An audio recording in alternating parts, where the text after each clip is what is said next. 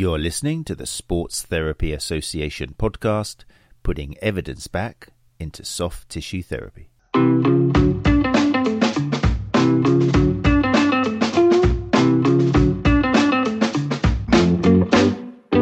Hey people, how you doing? Welcome to the Sports Therapy Association podcast, recorded as always live on the Sports Therapy Association YouTube channel. You are listening to the dulcet tones of Matt Phillips, creator of One Chat Live. Um, and if you are listening to the podcast and you're enjoying it, well, you do have the chance to come and join us live as it's recorded on YouTube. And it gives you a chance to ask questions to our wonderful guests directly. And in the case of tonight, it would give you a chance to ask questions to our fantastic STA panel who are here because it's the first of the month for our regular Ask Us Anything um, so if you are listening to the podcast, then do please leave a rating. That's great. Really appreciate all the listens, all 3,000 and so of them. Um, but if you're thinking I'd like to join us and network and maybe meet some other soft tissue therapists in the UK, that's all you got to do. Just head along to the Sports Therapy Association YouTube channel on a Tuesday, normally, although next week is Wednesday at eight o'clock. Right, so that's it. That's what we are doing tonight. Like I say, I will bring up the STA panel very shortly um, for tonight's episode. But first of all, obviously, a huge thanks to our guest from last week, who is the wonderful James Earls. Um, a lot of you familiar with James's books and will know his work with Born to Walk and also Born to Move. Some of you may have done some of his great courses, and some of you may be excited to hear that him and um, Owen will be speaking at Therapy Expo in numerous places, including the heavily sought after STA Theatre, also Hands on Hub, and also in the main theatres as well. So if you'd like to join us for that, then make sure. I hate to say it, if you're not an STA member, then you've lost your chance of getting the early bird discount. But it's not too late to become an STA member. And to tell you the truth, what you will spend by becoming an STA member, you will save by your entry to Therapy Expo. I think it's that cheap.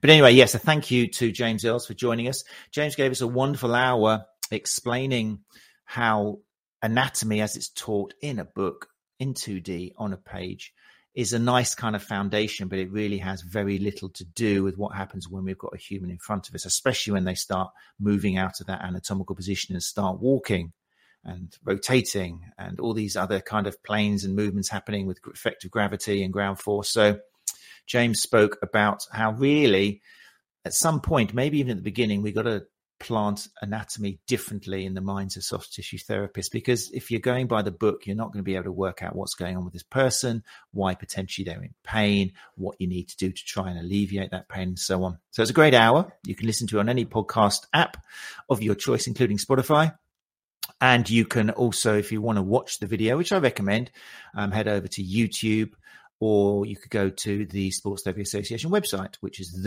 thesta.co.uk. There we go. Right. So people have joined us in the live lounge already. Just going to say hi to a few people. Glenn Murphy is here. How you doing, Glenn? Thanks for joining us. The great thing about coming along to the show live is that when you do say something, I can bring your name up onto the screen. So you get the network, your logo, like Cecily Hislop has obviously thought a lot about her logo and Facebook at the moment. It's really promoting her business.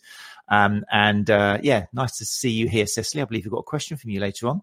Cecily says, listening to some Supergrass. How do you all? That's great. We're young. We're free. Um, uh, Glenn Murphy is here. Glenn's listening to some Stevie Ray Vaughan. That's the kind of way we roll in the Sports Therapy Association podcast. Everybody's just chilling out the background with their theme here. Gary Benson, founder of the STA, is here as well with us. Uh, Gary says, evening all. Ask any questions in the chat that might need my response as I'm back early from, that's weird, Gary. You okay? Everything okay? Um, but Gary's back, uh, so he can join in the background, but not on camera. So that's great to know Gary's in the chat as well and people are still entering the lounge. So good to see people. Thank you for joining us live as always. I think it's time, it's time, time, time to bring up tonight's STA panel. So if I get rid of that, we've got wonderful people joining. So I will let them introduce themselves. So no particular order, I will bring them all up and I'll give them a chance to to let you know who they are and what part of the UK they're in. You're listening to the Sports Therapy Association podcast evidence back into soft tissue therapy. Hi everyone, um, I'm Danielle. I'm based in Crawley in West Sussex and I'm a sports therapist. Marvellous. Going around the clock. Whoever wants to jump in now, feel free. I'm Tim, um, based in Stroud's, Gloucestershire, um, soft tissue therapist, um, and do lots of pitch side work as well um, as being a cut man in boxing and MMA. I'm Cassie. I'm a sports therapist based in Norwich, um, predominantly clinic based. Um, work inside an osteopath clinic, but I've done a bit of pitch side work in the past, um, and also a little bit of uh, lecturing as well.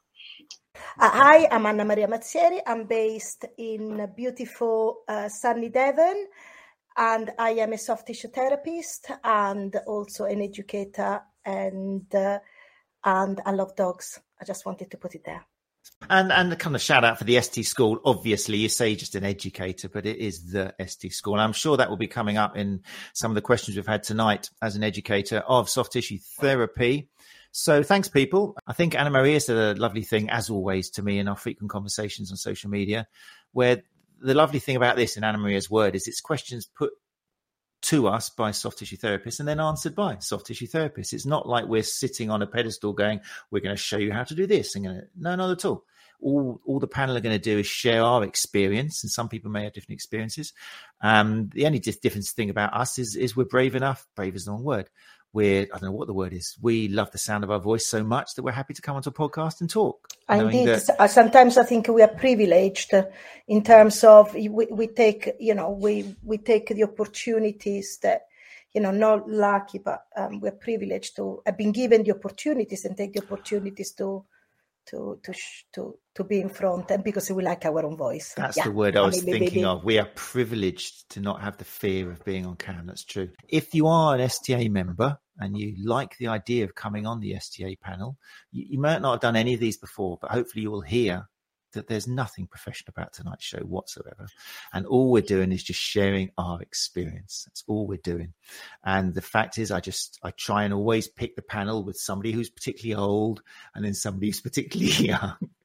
and, you know, I just try and get that diverse kind of experience level there just so we can get a little bit of uh, answers from everybody so dug my grave with that statement. Anyway, right here we go. So that's the idea. Um, so here's if you haven't listened to the show before, it's very simple. These are all real questions that have either been sent to me uh, to Matt at the sta.co.uk during the month. Also, I grabbed some from the marvelous sports massage training and support group. So thank you for the people who put questions there. Often they're from anonymous people, but um, I'm using their questions anyway. So. So what I'm going to do is bring them up on the screen. What I'll do, guys, I'm going to bring up the shortened version and put it on the screen. And then I'll read out the actual question, which I've got down here in a little crib sheet. And then I'll pass it over to you guys to share your experience um, in, in sharing any knowledge you've got about it. So I will now bring up question number one. And the exciting thing is, as always, it's like, would you lie to me? None of our panelists seen this question before.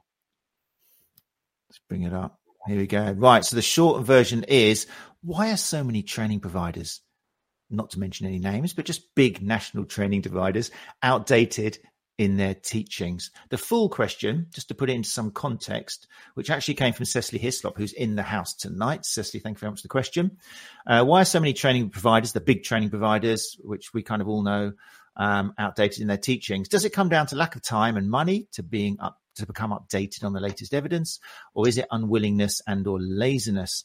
The reason I'm asking is that I've recently signed up for an oncology massage course as my insurers, big insurer who we all love, uh, will only go by what my training provider, big training provider, has stated, which was I could only treat someone who has been in remission for over five years. Okay, so insurance company is saying you're not allowed to treat somebody unless they have been in remission for over five years, which is pretty shocking, I think. Um, I want to start with Anna Maria because I saw your brow and and your frustration there as I said that. Um, yeah, so let's stick with that oncology thing for the moment. Let's just clear up first of all. Can we work with somebody who's had cancer, has cancer? What's the deal? Of course. Do you know that one of the recent research shown that um, 96% of people that approached uh, complementary therapies or spas, that they had cancer or they were within cancer treatment, so oncology settings, they were refused treatment. This is at the time where actually they're the most need of our touch.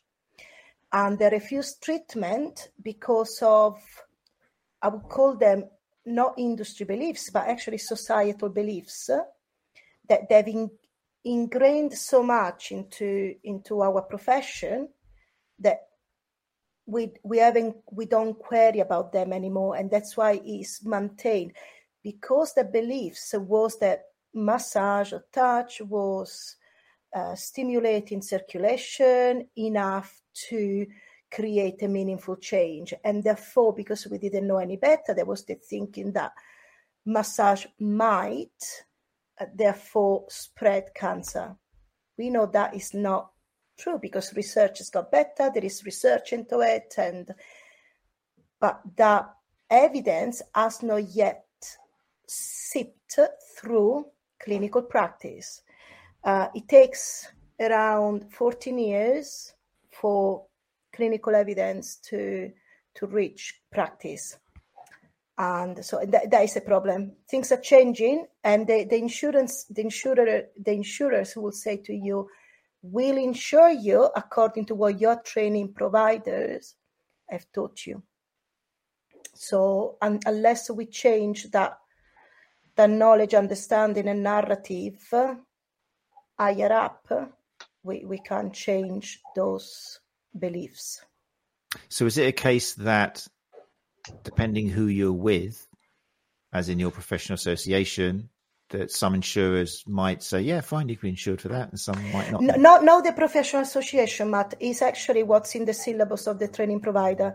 So your insurer will insure you according to what you've been trained for. So, God forbid something happen, you have to demonstrate that you were trained and therefore assessed on the um, uh, objectives, on that learning objective. So, even if if your training provider provides the knowledge, then you should be covered with that. No, I can say actually you're covered for that. Okay. So, I mean, Cecily is actually in here today. So, Cecily, if you want to add some information on that, because you've actually been told, right, you're not insured to work with this person or anybody who's unless they've been in remission for over five years. Let's open it up to the other floor. Um, Danielle or Tim or Cassie, have you ever had an experience working with somebody who is outside of that five years? Have you had any problems with insurance? If so, okay. Well, the, the, the thing that Anna Marie said, which I think is really important, because you're talking to someone who early on in my career, I was a big CPD collector. I would go and do every course I could get my hands on. And now that I've been doing this for 400 plus years, it feels like, um, I've started to realize a high percentage of those courses don't really have the value that I think is needed to make us better therapists. And the one thing that most CPD courses miss is showing um, levels of competency or being assessed. Um, it's just a lot of courses you can turn up, and as long as you're there and you paid your money, you're going to get that certificate, hmm. which I think, yeah, puts you on a bit of a sticky wicket if you're on, you know, with the insurance. All you've got is a is a, a certificate to show that you've attended a course. correct.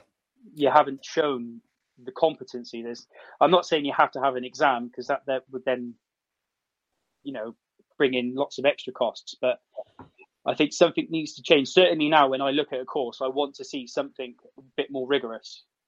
That I, you know, that I feel like it's a, it carries a bit more weight than just something I just turn up and do. Well spoken. Gary here founder of the STA. I mean, Balance, uh, I mean, whoever it was, insurance company, going to get a phone call probably now, actually. Gary's just said, I will speak directly to the insurance company about this as most courses are commercially driven as there is no actual qualification in oncology okay. massage and it's not a contraindication to treatment.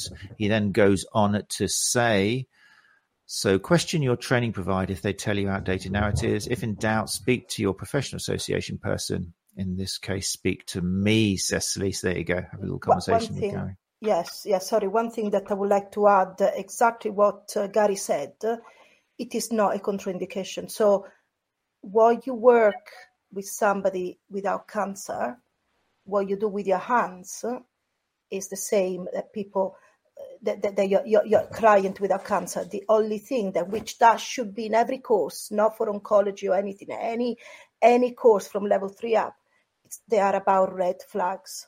So if you know that somebody within oncology settings, i.e., that they are receiving treatment, their risk factors for certain conditions, for certain issues like DVT or so on, might increase, or you know there are some cautions like because there is neuropathy, but the, this is something that is not for oncology settings only.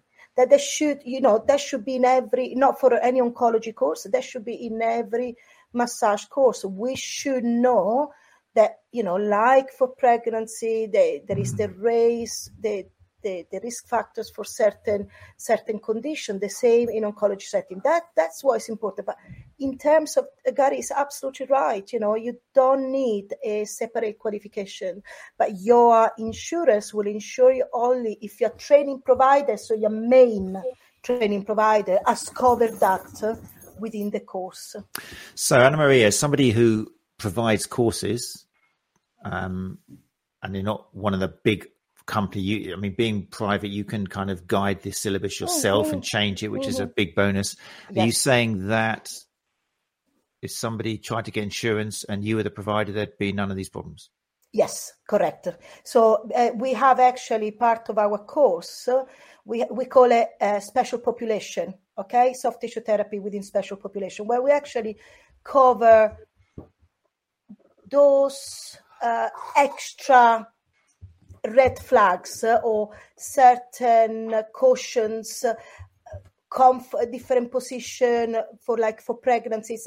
There's some more comfort things that to do with people that they are in oncology setting, people with Parkinson, people with fibromyalgia, and people with, in this case, um, or, or people pregnant people. But we are gonna cover we cover more specifically and more in depth those risk factors because they they they, they respond the, the, type of medication they respond very different to those medications. So we just need to be aware. And also the fact that somebody that they are receiving treatment and they come to you or they just been finished treatment they come to you and they say i you know i have frozen shoulder and then you know you need to to take that into consideration and you need to know that that might be a red flag or so on. So that's uh, that, that that's that's the point.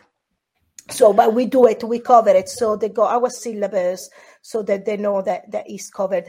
Even if it, it, it's, it's just such a complicated issues but if more and more we push back like Amy says she says she challenged her uh, she challenged her uh, uh, insurance company in regards to pregnancy massage and they back down and insure me. And this is, I know that it took a long time, but this is what we need to do. We need to, we are the ones that are setting the standards. So we need to to push back. Well done, Amy. Very cool. Cecily, you asked the question. Um, she replies, Hi, all. Thank you, Anna Maria, for hitting there on the head. It's just surprising this lack of knowledge is passed on more quickly. Yeah, it does take time. I mean, the words you used is it lack of time, money, unwillingness, or laziness? I think if you had to pick one of those adjectives, or two of them, or two of the reasons there, I suppose it is a financial thing, isn't it, for changing the whole syllabus? It's a diseconomy of scale of being such a large organization. Um, it's difficult, Matt. Yeah, so, so tricky, please, please stop me, okay? Absolutely stop me from um, stay my, uh, overstay my welcome, but it is a really complex. It's a little bit all of it, and, and Gary will know this one very, very well. It's all of it, but it's also we need to understand where our industry come from. So physiotherapy is always been a medical um, based training so for them, evidence based practice was part of their vocabulary. We weren't. We were, we are vocational. And vocational means that your tutors might have been preferred to have had a degree, but your tutors, they just in vocational training, they just need to be good practitioners that pass over the knowledge of the training.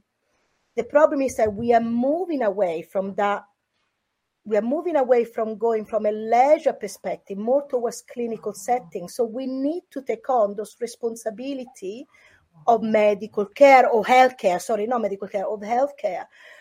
And so we are in the transitionary time where actually we are we have to change and that's why we are getting mm. into evidence-based practice and we are understanding a little bit more but until now it's just because the history of, of our profession. I think we were never um, was never part of our vocabulary but now yeah. that it is it has to be much quicker. We were never supposed to get this good were we we were just supposed to just be, yeah, we are just supposed to be rubbing people and make them happy. That was it. Don't start help, stopping, you know, and thinking about how it works. Don't start thinking yeah. about what you're doing. Yeah, we we got too a bit too clever. But yeah, so the common answer then I think to anybody listening to this, if it has come a shock, like what I can massage people with cancer, then just this is why it's useful to belong to a reputable professional association and you can talk to people because you won't have all the answers and sometimes the information you've been given might be wrong. It's a confusing world out there. So talk to people. Okay. Um, obviously with the STA, you've got Gary, you've got other mentors. You can send in questions like this, and that's that's why it's useful. To, that's why you're paying the money. That's why you're paying your annual membership to get answers like this. They can then contact the insurance company, and together we can change the world. Let's go on to question two. On the screen agenda Q and A. Let's bring something else up. Here we go. Right, the short version. Recommendations on website integrated booking systems that capture card payments. I am fed up of no shows. So this was a question which basically said, um, I'm fed up of no shows. I really don't want to go down taking deposits, which my current booking system only allows. Currently with Amelia, I'm looking into Power Diary, Clinic Sense, and just spoke with Vagaro. Um, this was a question from the Sports Massage Training and Support Group. Yeah, so the problem with no shows, I'm sure you've all been through it. Anybody found any interesting solutions? I mean, the on, online booking does solve the issue. Um, I think since I um, obviously I use um, Sports Injury Fix. Obviously, I know Tim now runs that alongside his other businesses. It, it has its problems, which he is well aware of, but that's what he's um, inherited um, from the previous owners. But for me, as a sole therapist, it works. It's it's uncomplicated. Um, but since I started using that post COVID to basically make everything paperless, I've probably had two no shows. But because they've paid, they they I still got their money. But um, it def- definitely does stop it. But with um, sports injury fix, how it works now, I don't have the card payment option turned on because the Stripe function, how you got your money, just all went a little bit weird. Um, but when the previous guys um, had it, they linked in with a company called Crezco, which is a open banking platform, which essentially when people click on it, it um, it's a BACS transaction, um, all um, underwritten or, or, approved by the FCA, whoever the financial people are.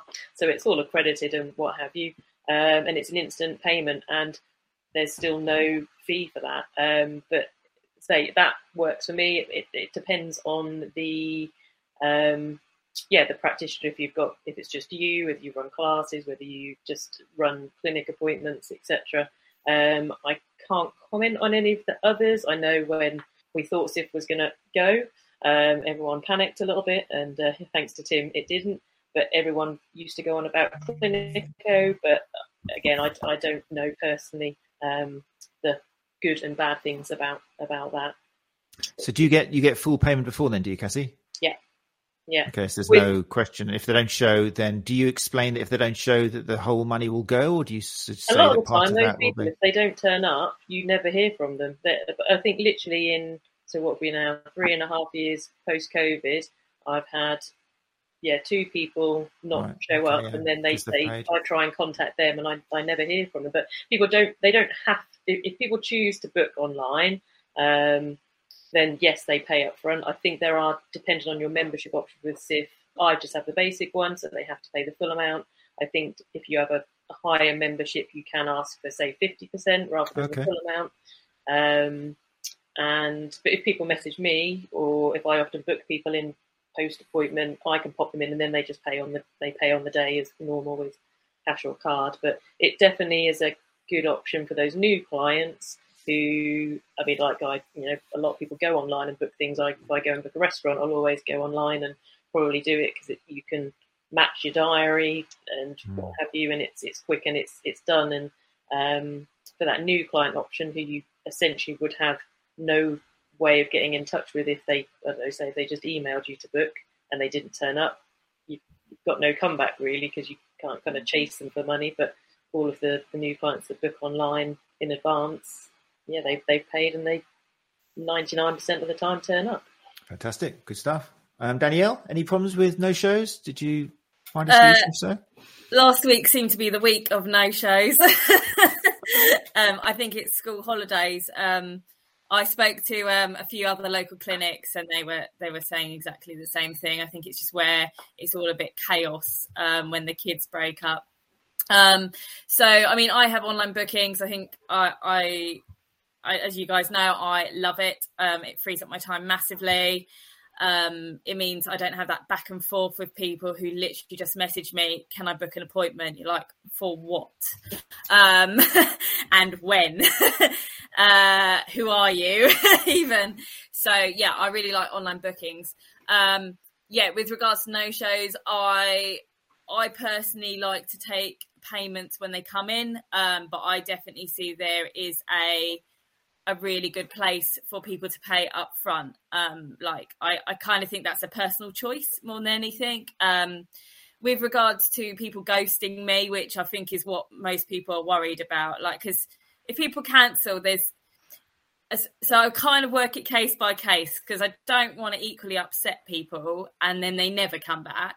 Um, but uh, yeah, in regards to ghosting, like where people just disappear off the face of the planet and then you never hear from them again, it is super rare, like really rare. Like nine out of ten times, um, if you text, so I text people five minutes into their appointment if they're not there, saying, "Hey, you still come in, You're booked in at this time," and I probably 9.9 times out of 10, they will be like, oh, I'm sorry, um, I should be there, or I'm running late, or, yeah, I mean, they will contact you.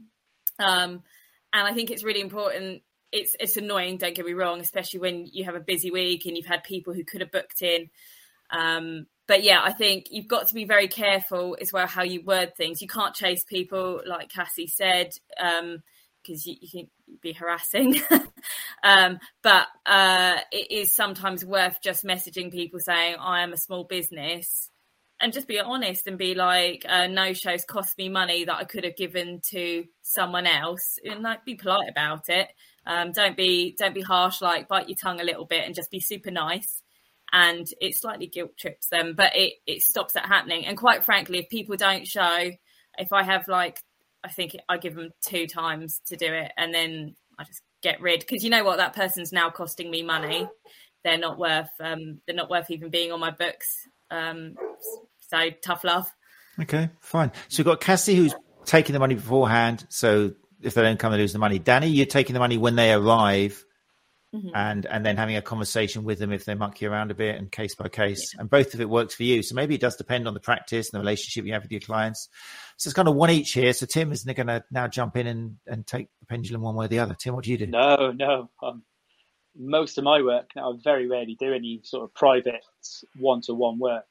Um, all my work is is clinic um, pitch side based Oh, okay, or, yes, yeah, right. or event work. So I don't. I, I can see the argument for both sides, Hmm. um, and I think the the key thing is it comes down to that relationship with the client. If, Mhm. if, if you've got one, if you've got one, it's easy. If they're a new patient and they're messing you around, it's it's difficult because how you don't know them, you don't know how they're going to react. Um, Great. But yeah, you've got to look after yourself. Definitely. Cool. Right. Look, um, this is a nice time to bring up um, somebody who's joining us, who we definitely want to join us. So I'm going to bring him up now. Mark Povey, Education Rehabilitation Instructor, which is what ERI stands for, in case you needed to Google it. Yeah, so there you go. Mark Povey is with us, and Mark Povey is on the screen. Thanks for joining us. No problems. I've already introduced you to the listeners as Education Rehabilitation Instructor, um, but you work with a lot of rugby. Yes, is that fair to say? A lot of rugby. Um, I'm now working with a helping someone else in Fleetlands in Gosport. So Okay. football wise, uh, yes. So um, it's a stopgap, stopgap until they can get a therapist on board. You- So oh, right. I'm, I'm helping out. Did you But say main- what football? it's- Yes, football and rugby. All right. Is that the first Yeah. time with football, or Uh, have no, no, no, no, no, uh, no. I've been, I, I've been with lots of football clubs. Oh, okay, I, I've been with Oxford City, Willstone FC, Hartley Wintney, Salisbury FC. Oh, Uh, I had down now we're, now we're. So um, yeah, Salisbury, yes, was uh, difficult, but uh, yeah, good luck to him. Good luck to him. Brilliant. Well, thanks for joining us anyway. So we're going to move on to question three now. It says, are there any legal prerequisites? It's kind of tied in with the last question. Are there any legal prerequisites for taking payment prepayments for bookings? Um, and the expansion of that question was, um, let me just bring it up.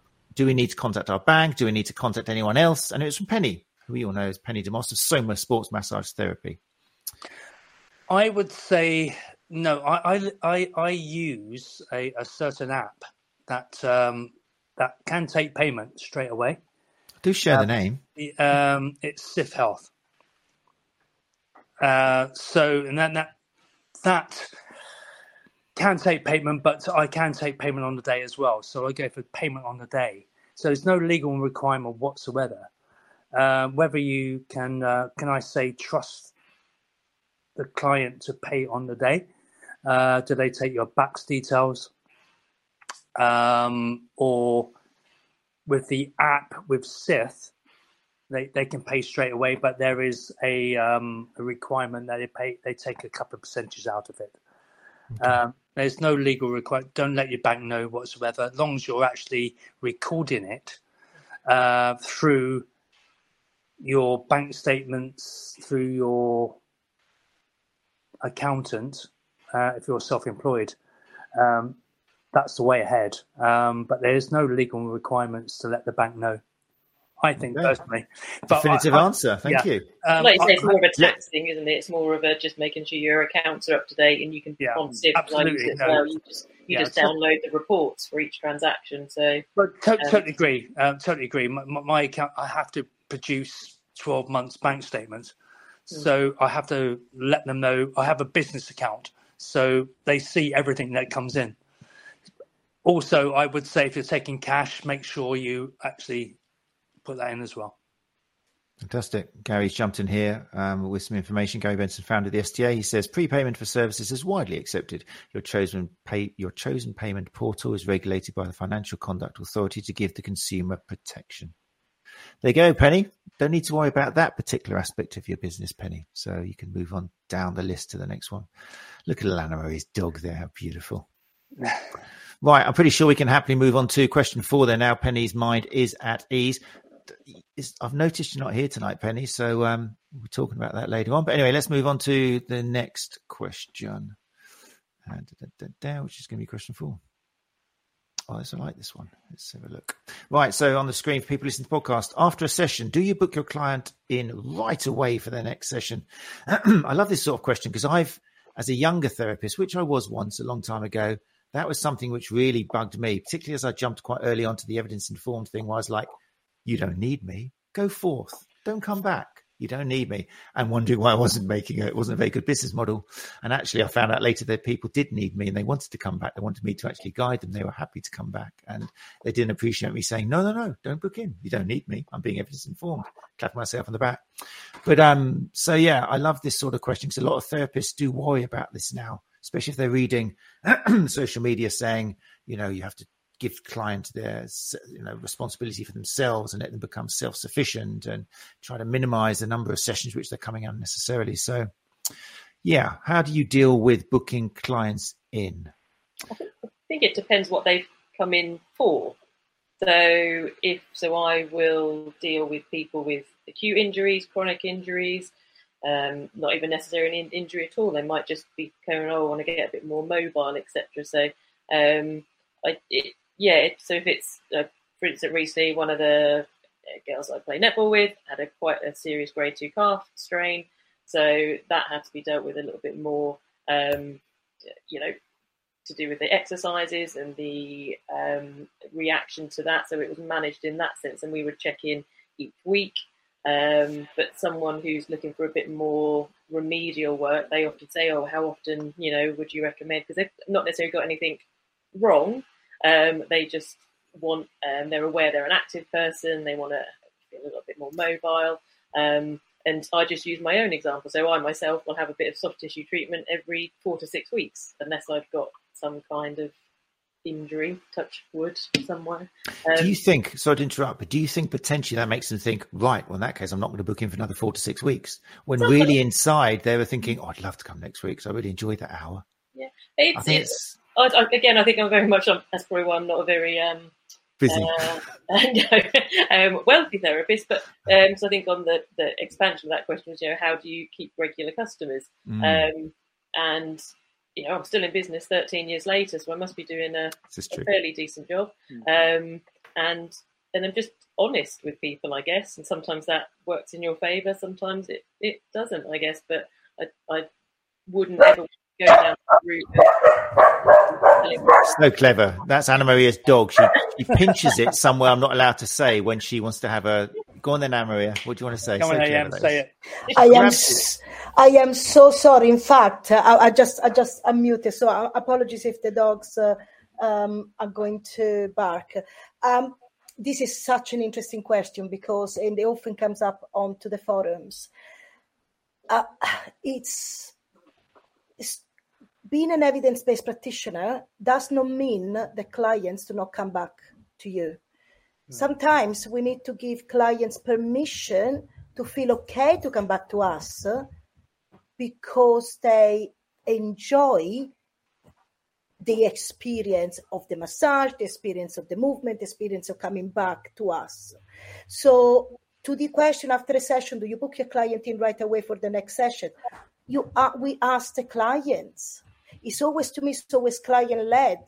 And when let's say you know somebody's coming in for lower back treatment um, because they have an episode of lower back pain, and I might do sessions, you know, different sessions, um, you know, maybe once a week to see how are they getting on, but always we discuss if the client is happy with it.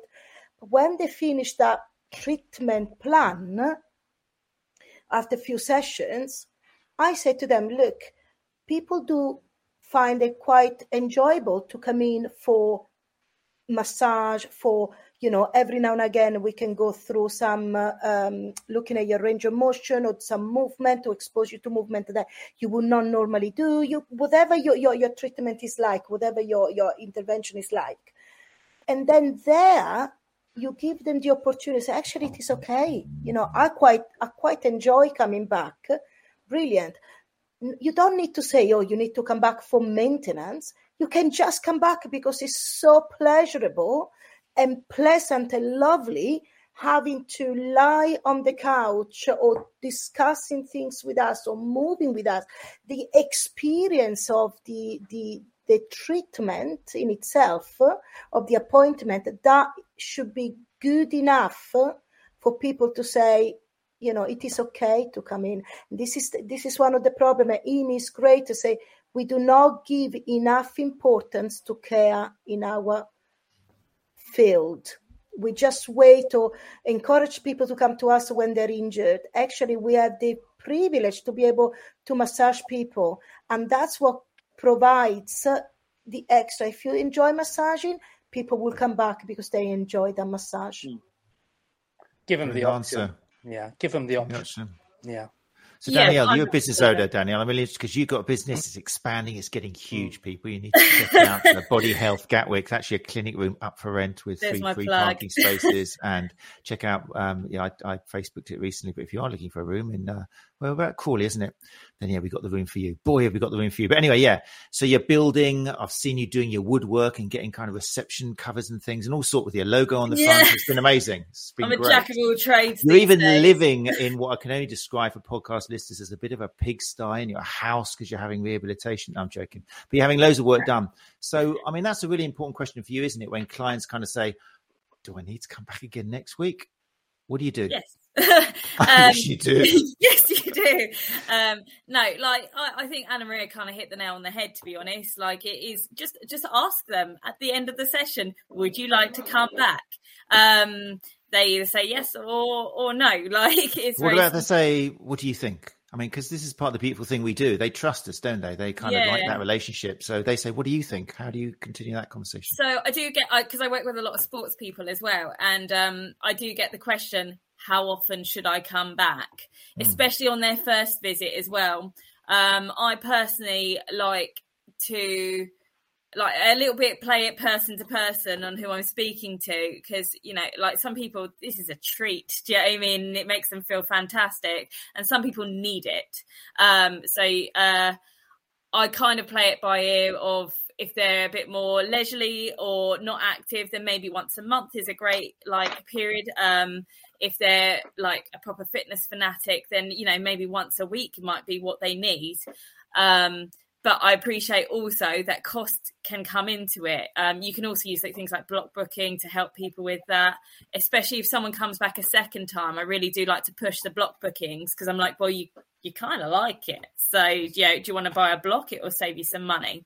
Um, but I do think you should always ask the question um, at the end of the session um, would you like to come back? I personally have a rule of if it's their first visit for a say a sports massage that I encourage them to wait a couple weeks before doing any other modality, before doing anything else, and then after that two weeks they can do what they like. They can come every week if they really want to and stuff. But I really am a big believer of let things settle. Use today as ground zero. Um, don't go to the osteo three days later because you don't know what's working. Um, and yeah, and I think two weeks is a really good time to see if things start creeping back up again, um, or if you feel okay. You know, they. Uh, I've spoke to someone today about it actually, and um, they asked me the same question. I said, well, you know, if you realise by four weeks that um, it's starting to creep up, and you kind of want to, you know, maybe book in every three weeks, and before it becomes That's an good. issue. But um, but yeah, it, I, I, as from a business perspective, ask. Mm-hmm. And then that's interesting. So the two week thing, do you do you then contact them? Because it sounds like your plan will work as long as you're then careful to make sure you're logging it and contacting them and reminding yeah, I mean, them. I always, I've literally in my, I still have a paper diary as well as an online diary. Can't ever get rid of it. So if someone's a new client or even an existing client's coming with something different, if it's for a particular thing, in two weeks' time, I write a note on the diary to say check in with, and I literally will follow up with every single client mm. two hmm. weeks later, um, or via email or a text. You know, they will always have that that follow up regardless, and that is that's just what I've done. That is best practice. Well done. That is so good. That shows care. Yeah, you know, they, they may not reply. You know, it's always with if you've got any questions or if you feel you need further, but the the prompt has been there, Wonderful. and you know um, it's, it's, really funny because wonderful. I know that I soft tissue therapists generally are pretty nice people. Okay, I've said this a lot of times. We've got empathy. We're in this because we're not really looking to make millions. We just like the idea of making people feel good and hearing that word "thank you," you know, as opposed to "here's your bonus," which other professions would give you. So, I think often there is that kind of sensation of, "Oh, I don't want to bother them, and I don't want to pick up the phone. I don't want them to think I'm just trying to get their business." But it's amazing how many times they will go, "Oh, I'm so glad you called. I've been so busy," you know. And and every time that happens, hopefully it just builds up your confidence, realizing that, like you said so beautifully early on, Anna Maria, you're giving them permission to come in. You know, they've got busy lifestyles. So that call is so important. If you're a younger therapist and you're worried about picking up the phone, because I was terrible at work. I was a nightmare for my boss. Um, but then, you know, it wasn't my business. But if you have got a business and you're trying to make that business model work, it's all about picking the phone up. How's it going? Yeah, I'm just calling to see how you are. Oh, you want to book in again? Oh, great. If you don't call, history not going to happen. You know, they're going to think that you don't like them or something. So. In fact, I would say that if you call, it's them saying to you, please, can I book, can I book an appointment in? If you show confidence and care, one, if the therapeutic alliance has been established, they will know that you're calling because you, you care Exactly. If there's not been established, you know, they will not rebook anyway, and it's not something you know that your treatment will not have a positive outcomes anyway. So allow it. Nice, nice. Honesty. Was that who was that? Mark. That was that was me. No, Tim. Just just be just being honest with what's being what you're facing in front of you. You know, if yeah. you've got an ACL early stage, you know that's going to need a lot of work. You know, but if you explain whatever the injury is or um, the the pain mechanics, if you if you lay out this is what I think will happen and just show those honest cards, you'll get you you always get huge buy-in. Yeah, get the get the subjective assessment out first. That's what I yeah. tend to do, and gain the history of what's going mm-hmm. on, and you will gain confidence from that client. I, have got that at the moment. So I use the subjective assessment, so I know where I'm going and what I need to do. So that's a good way ahead as well. And you're quite And right. from- if you're going to make, yeah, sorry, carry on. and, and, fr- and from that, the, the, the greatest thing that I, I've had over the years from my clinic work is, and this has happened more times than I can remember, is a client has always said, You're the first person who's listened. And, No, no, totally, totally agree. So, and that's, listen and that's the most important thing. They tell, they tell you what's wrong. You just got to Mm. write it down. Yeah, definitely. Lovely. And then Words. the, the, ma- the mantra I live by, and this has got me in trouble before, so I'm sorry if I offend anyone. Um, oh. Do you want to run it by me first in private, Tim? Or go on then. Just say it out loud. What's the worst that can happen? it's it's healthcare, not wealth care. Oh yeah, that's fine. Yeah, yeah. Healthcare, you know, not wealthcare. Good we t-shirt. should be about putting uh, people's health as a priority and not the welfare side of it, which is the business part, which is why I will never ever be a millionaire. Yeah, because it does pay to pathologize. It's true. It's the back of the t-shirt. Yeah, you got to decide which one you're going to wear. Anyway, great answers, people. I want to move on to question five, which is kind of now we're talking about business and models and stuff. This was an interesting question. I'm interested to hear what you all do um, and what's worked for you and what hasn't. So let me bring up question five on here now. Mm, quite a big area, but I'm keen to hear what your experience is, people. So for people listening to the podcast, the question is Google and Facebook paid advertising, paid advertising. What's the best strategy? Okay, as if there was one best strategy. But yeah, what's your experience, people, in using Google, search words, Facebook? In- what do we got? In in such a fastly paced changing industry, I don't think you can go wrong with paying someone to do it for you, Mm. who knows exactly what they're doing. Mm. Personally, it's, Okay. it's, a, it's a platform that changes so much in the way the algorithms work, and it's not as easy as it used to be. You know, where you could do your little target audience and get get your advert out.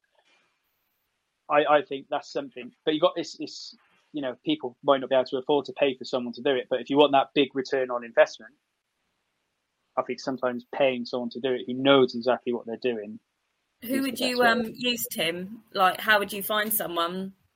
Oh, there's millions of people who just it is their job to run social media accounts. Yeah. You- You'll find like But- people who build websites, SEO, optimizers, they Yeah. use all yeah of that. but they're not oh, they're not necessarily um, social media you have to look for social media management because it's a little bit different and uh, you have to look what your big ticket item is it's actually just doing a boost uh, don't spend the money don't spend the money doing it Yeah, like Gregg, uh, T- Tim said, uh, you get somebody who knows what they're doing. But to get the somebody who knows what they're doing, therefore they have to be on the system all the time. It is an expensive uh, strategy. Therefore, my question is, for a school like mine, my you know, it is worthy because one per you know one person enrolling onto a course. But for your clinic, is uh, Facebook marketing the best strategy to use? Are Mm. the best money put when your profit margin? How many clients would you have to do to just cover the cost Mm. and then to start making the profit? Or could you invest that into doing outreach programs? I, I am a, such a strong believer of going to your local centers, like your local, um, let's say, gym, your local doctor surgery, and do talks. Do talks about pain, do talks about osteoarthritis, do talks, you know, and do those type of outreach programs, invest money like that, because what Facebook for a clinic, unless you're running a big clinic, for you know, if you are a one person clinic, I if you do the calculations, the profit margin is not going to allow you to to recover the money. By the time you recover the money, you know, you, you run yourself to the ground. Mm. So I, I don't u- I don't use either. Um, Yeah, the yeah, I I have is I have Facebook and Instagram accounts. I post invariably. I share more stuff probably than my own. But again, it all comes down to what time you've got. But like Tim said, if you want it, you know, I I got over the fact that I couldn't be bothered for it to, you know, people, oh, post every day, do this, do this, post post certain times of the day. I got over that um, anxiety and just went, I'll post when I can post. My main job is being a therapist. Um, if I have something, you know, sometimes I think um, I think it was Mike.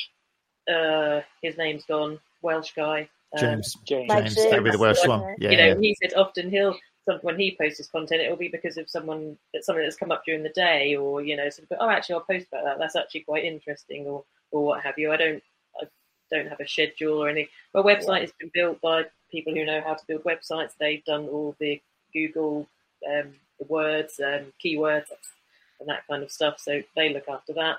Um, but other than that, it's just. Yeah. So how do you think, Cassie? You've been in the business for 13 years. You said earlier on. What do you think has been the main contributor to you having regular or new clients to keeping that momentum going?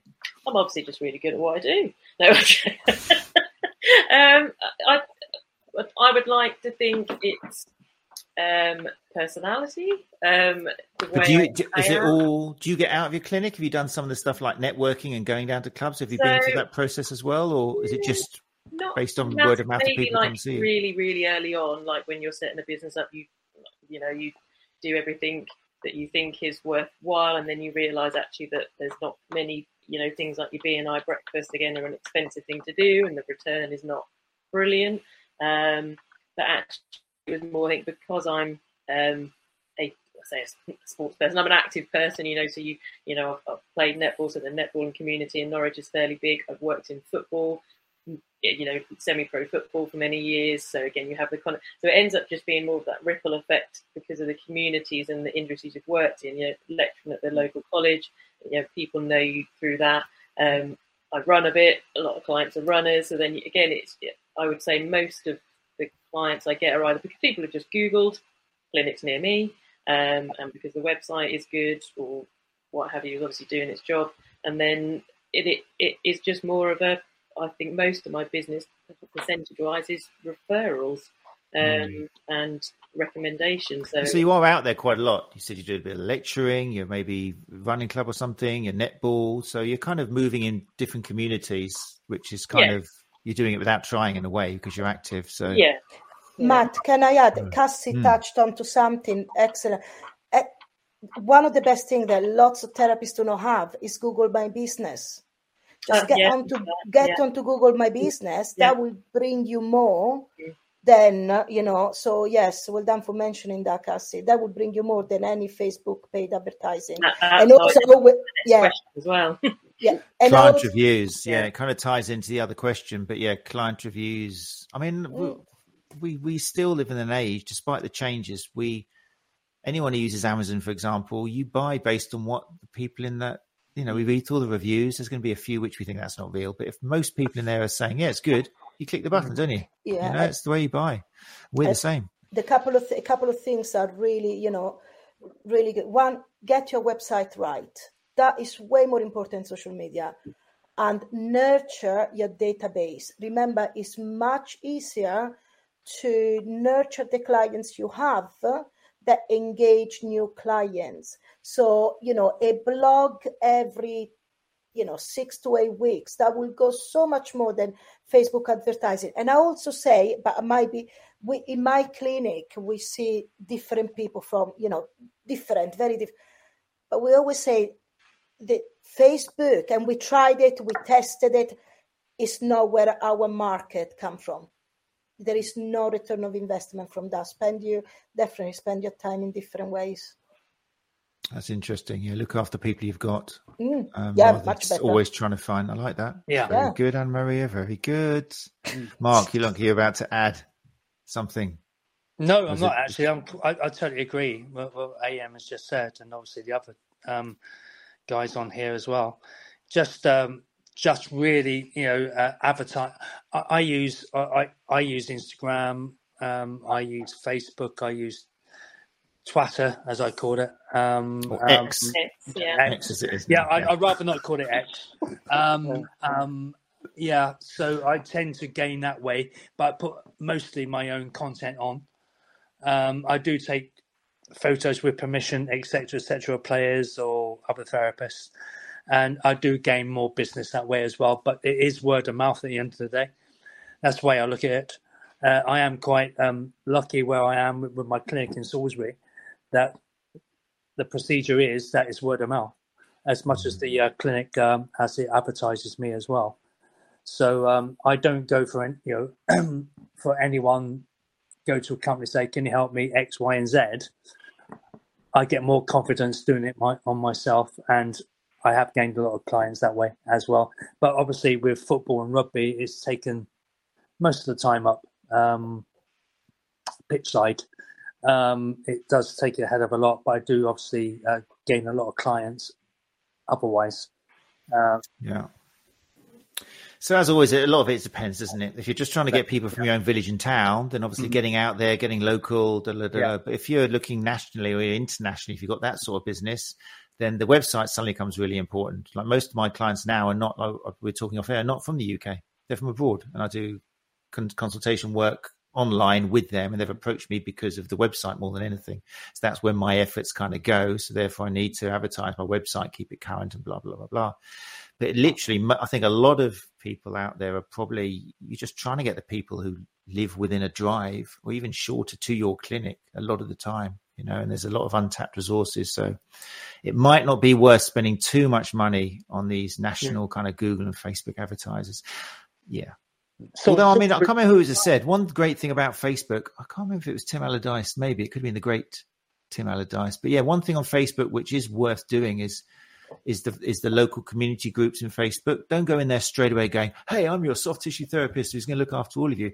Just be yourself. Get in there, add to some of the discussions, and then just let it drip through that that's what you do, because there you are. I mean, people in communities love using Facebook communities to talk about know, what's happening at the local co- op and kids nicking stuff. And there's a lot of your local market using that now. So Ma- you're absolutely again another hit uh, the nail in the whatever you hit nail, nail in the head. Thank you very much. Yeah, yeah. because actually in my community group, I very rarely when they say so the best massage, I very rarely say myself, "Oh, mm. come to the clinic." But if somebody says, "Oh, I have a knee problem," I engage in the conversation. I engage in different conversation.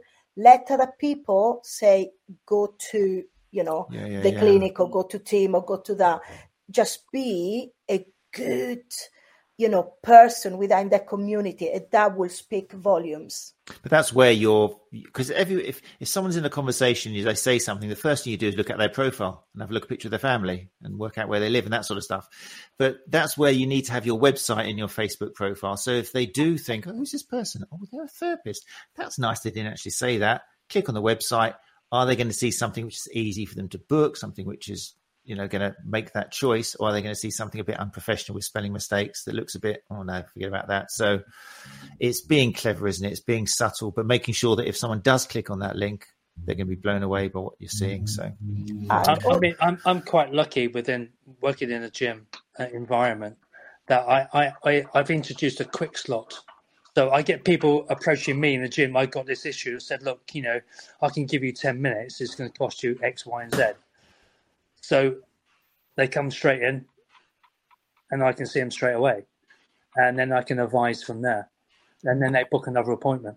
So um, the quick slot is good. It could be ten minutes, which I use. Nice I idea. Gain it, getting it from there. See what the issue is. Say, look, you know, let's see where, where we go from here. I advise X, Y, and Z.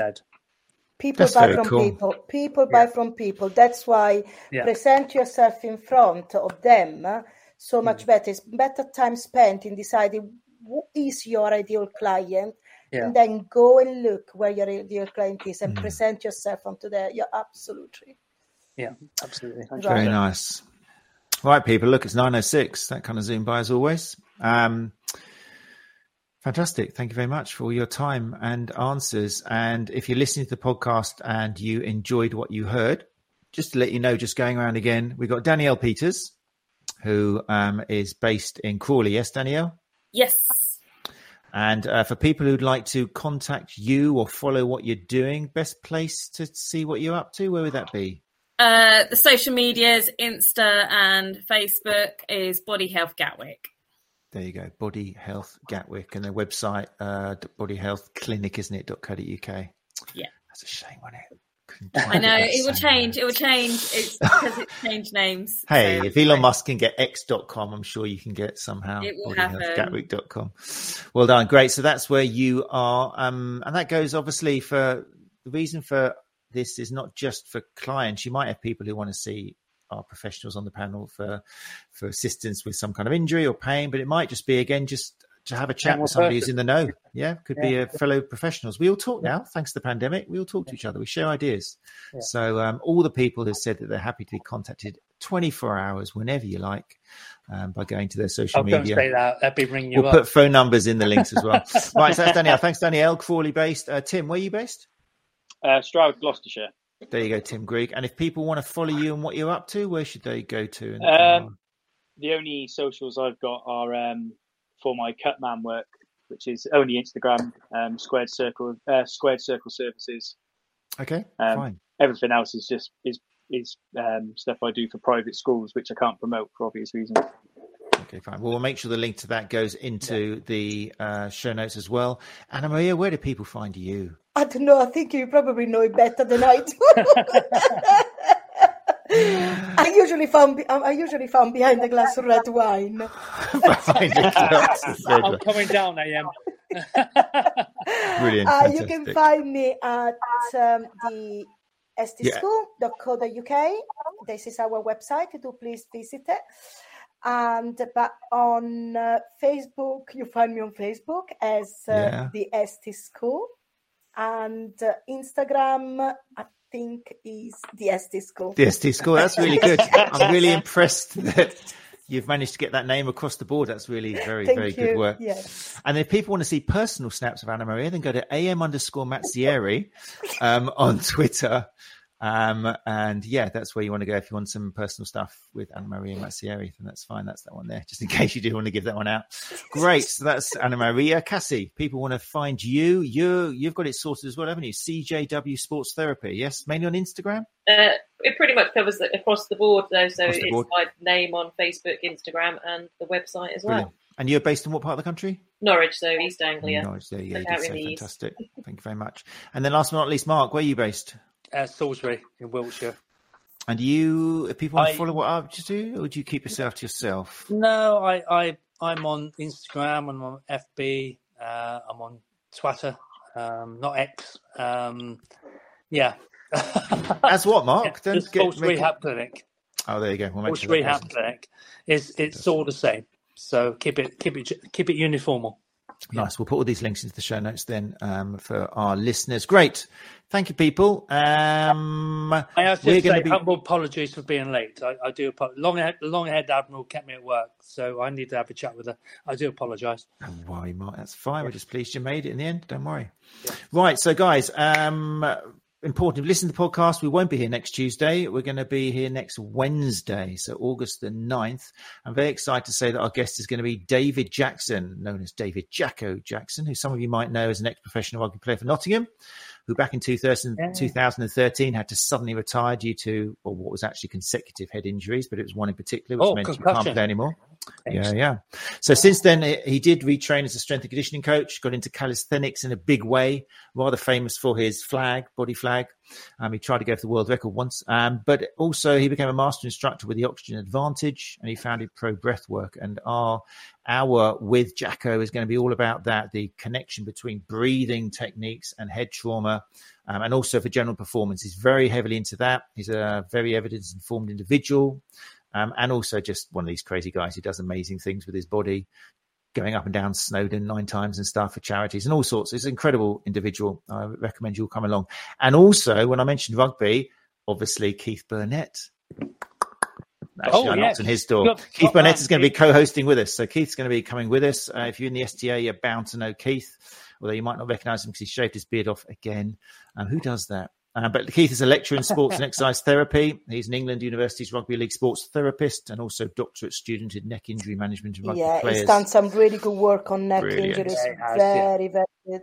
Yeah, So when I realised that uh, David Jackson was going on the show, I was like, right, let's get my rugby man Keith with me. So we're both going to be um, listening Excellent. and asking questions to Jacko next Wednesday. Okay, don't be hanging around Tuesdays. You'll be staring at a blank screen. So Wednesday, August the 9th on the Sports Therapy Association YouTube channel. Right. Thank you, Danielle, Tim, Anna Maria, Cassie, Mark, Thank very you. much for giving up your time. Bye. Thank you very much. Take care. You're listening to the Sports Therapy Association podcast, putting evidence back into soft tissue therapy.